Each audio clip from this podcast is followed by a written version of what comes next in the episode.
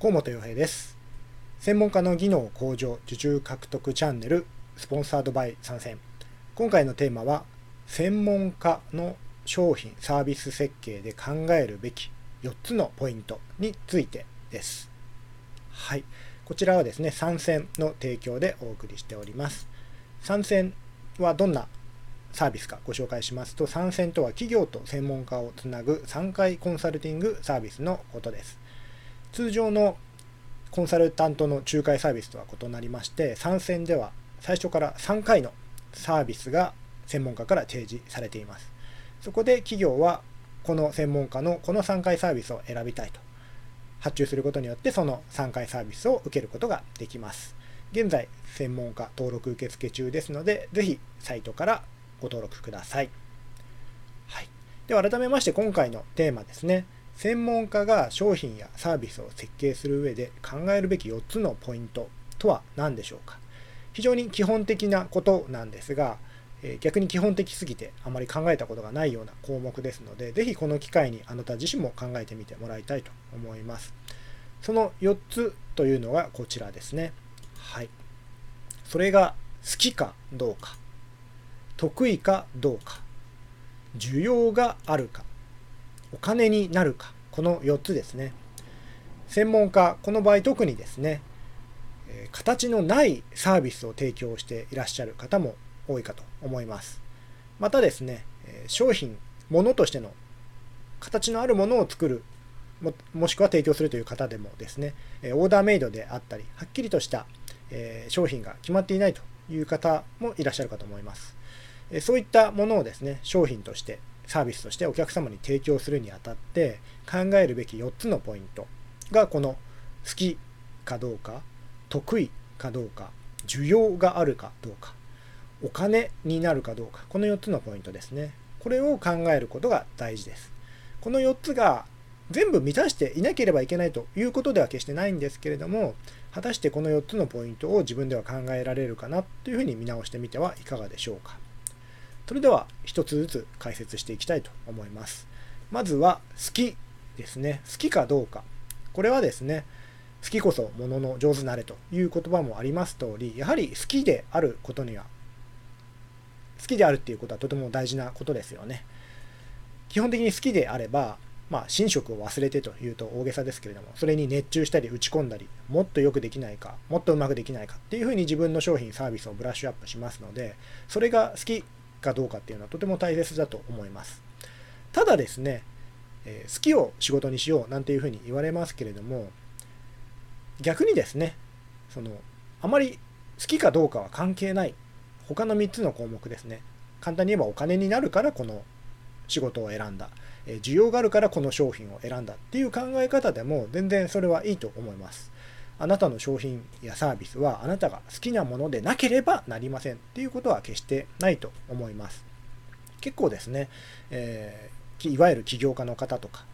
えー業を起こす方の起業家の方なんかとお話をしても別にその商品やサービスにすごく思い入れがあったり詳しいわけでも全然ないんだけども、まあ、ニーズがあると思ったからやったとかですね、えー儲けの幅が大きいからやった。いや商品自体には全然興味はありません。なんていう方もいらっしゃいます。なので好きというのはですね確かにそれに熱中できるというのは大事大変いいことなんですけれども逆に好きだからこそ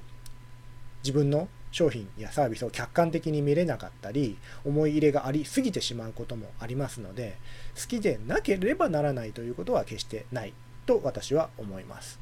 好きであるに越したことはないんですけれども先ほどお話ししたような儲かるからやるとかニーズがあるからやるでも全然いいと思いますので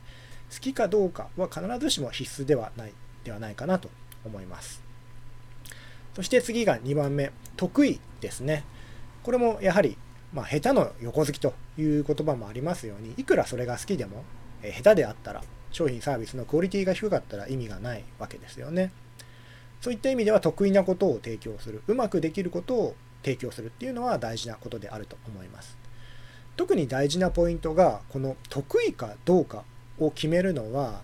自分ではなく関係者やお客様であるということですね。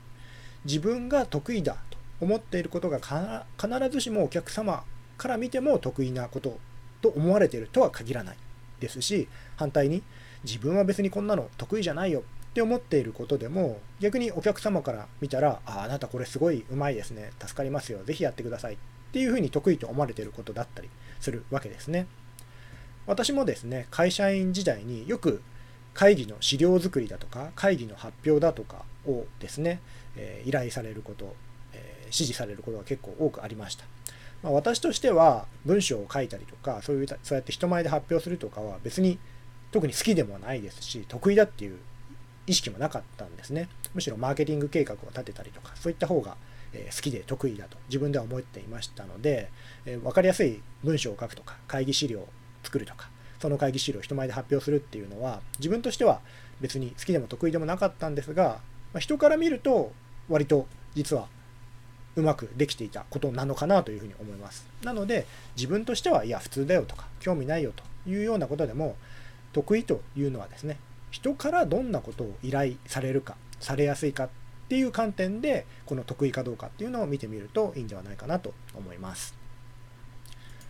そして3番目、需要ですね。これも大事ですよね。いくら自分が好きで得意なことであっても、それが需要がない、お客様にとって必要のないものであったら意味がないわけですよね。こちらですね、第1回のこちらでもお話ししたんですけれども、結構特に独立される方なんかは差別化っていうのをすごく意識されたりすることがあります。でも差別化は危険だよというようなことをお話しました。というのはですね、差別化っていうのは人と違うこと、人と違うもの、いいものによってはですね、この世の中にまだないものだったりするわけですよね。そうすると、人ってこの世にないものとか、今までと違うものっていうのは、なかなか素直に受け入れられなかったり、理解したり、紹介したりするのに時間がかかる、労力がかかるわけですね。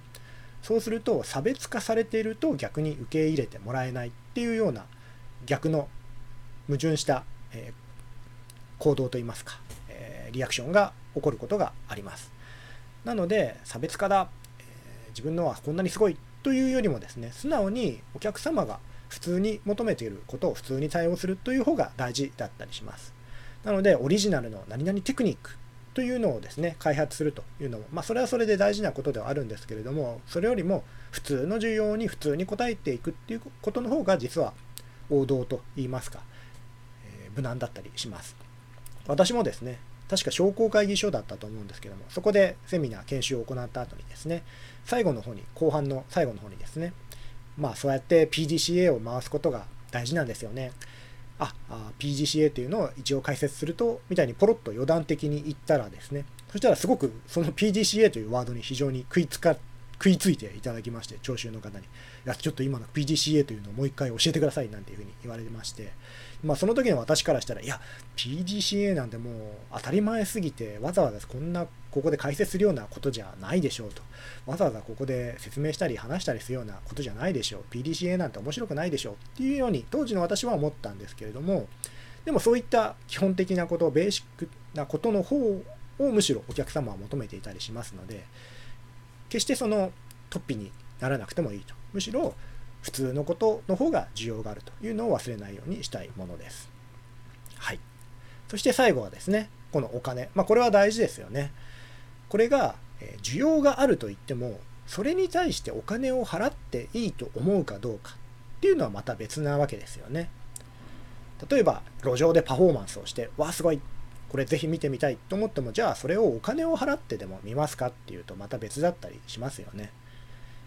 今は特にこういった無料セミナーですとか溢れていますけどもじゃあそれが有料だったら見ますか？極端な話100円払ってみますかって言われるとまあお金を払って見るほどではないかなっていうようなことを考える方も多いかと思います。それと同じで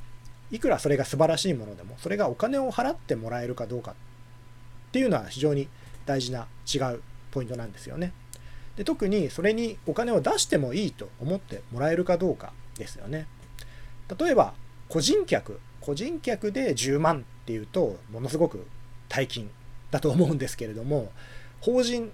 のにとっての10万円だと、まあ、予算の枠とか都合にもよりますけど法人にとって10万円っていうのは結構日常的な出費ですよね、はい、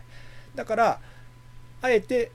個人ではなく法人を狙った方がいいんじゃないかとか逆にいやいや法人だと決済とか、え認証を受けたり承認受けたりするのがめんどくさいから、え私はあえて個人客を狙う。まあそんな考え方もあっていいと思います。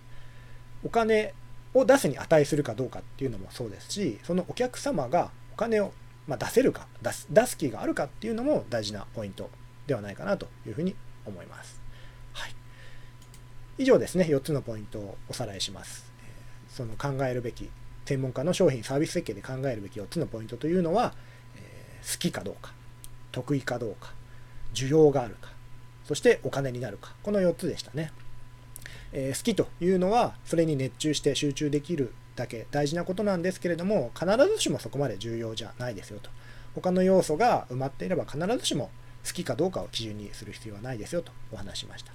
そして2番目の得意なんですけれども、これも自分が得意かどうかではなくて、人から頼まれること、人から得意だと思われていることが本当の意味での得意です。そして3つ目、需要なんですけれども、これもですね、非常に何かに特化して独自のオリジナルのって言い過ぎると逆に需要がなくなってしまいます。えー、あなたが思ってるよりも無難なもの、汎用的なものの方が需要があるかもしれません。そして最後、お金ですね。はい。お金は誰に払ってもらうのか、出どころはどこかによって使えるお金の金額とか、出て行きやすさ、払ってもらいやすさっていうのが異なりますので、えー、誰にどこからお金を払ってもらうのか、どんな予算でお金を払ってもらうのかっていうのは非常に大事なポイントではないかなというふうに思います。おそらく専門家のあなたは独自の商品サービスをお持ちだと思いますが、えー、この4つの観点、好き、得意、需要、お金、この4つの観点で改めてご自身の商品やサービスをチェックしてみてはいかがでしょうか。